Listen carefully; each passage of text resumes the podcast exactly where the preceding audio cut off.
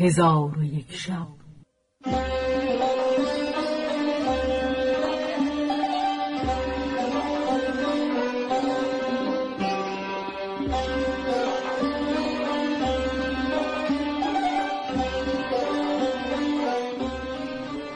داستانهایی برآمده از ژرفای تاریخ و تمدن و فرهنگ مشرق زمین.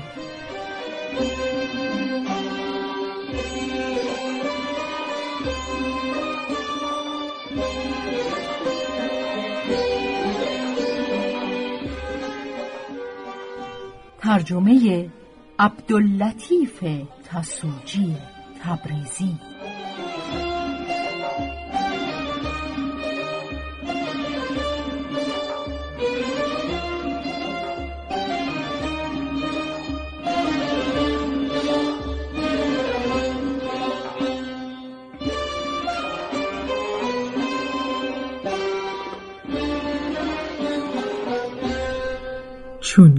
شب یکصد و هفتاد و چهارم برآمد.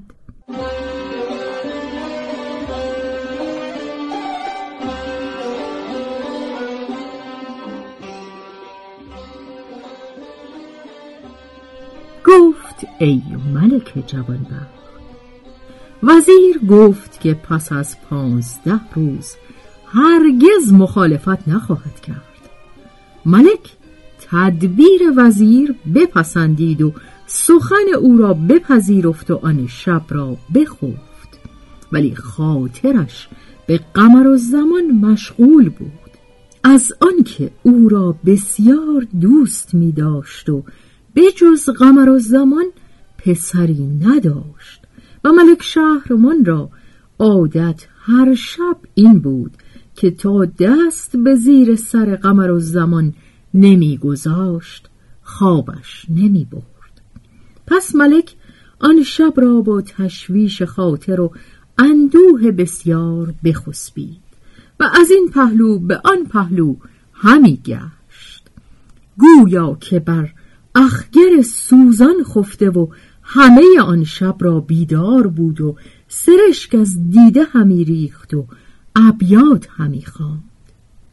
شنیده ام سخنی خوش که پیر کنعان گفت فراغ یار نه آن می کند که بتوان گفت. حدیث حول قیامت که گفت واعظ شهر کنایتی است که از روزگار هجران گفت. و می گفت روزگار و هرچه در وی هست بس ناپایدار است. ای شب هجران تو پنداری برون از روزگاری. ملک شهرمان را کار بدین گونه شد.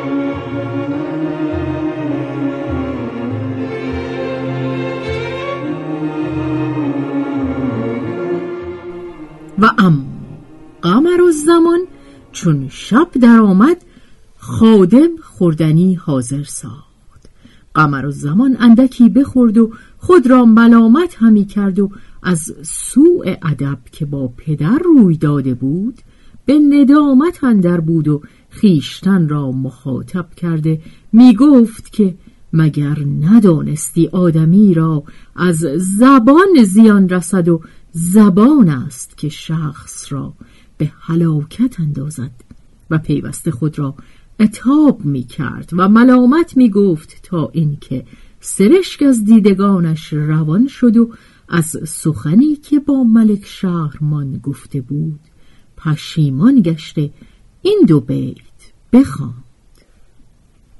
ای زبان هم آتشی هم خرمنی چند آتش اندرین خرمن زنی؟ بی ادب تنها نه خود را داشت بد بلکه آتش در همه آفاق زد. پس از آن آب خواسته وضو گرفته فریزه مغرب و عشا به جا آورد و بنشست. چون قصه به دینجا رسید بامداد شد و شهرزاد لب از داستان فرو بست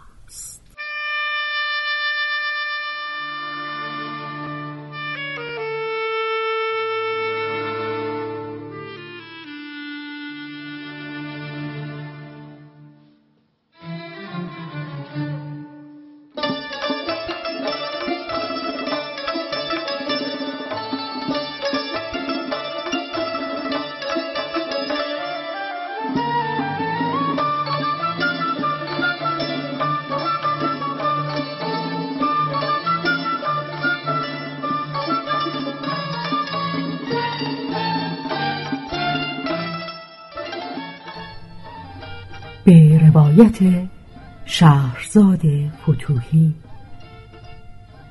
تنظیم از مجتبا میرسمیعی.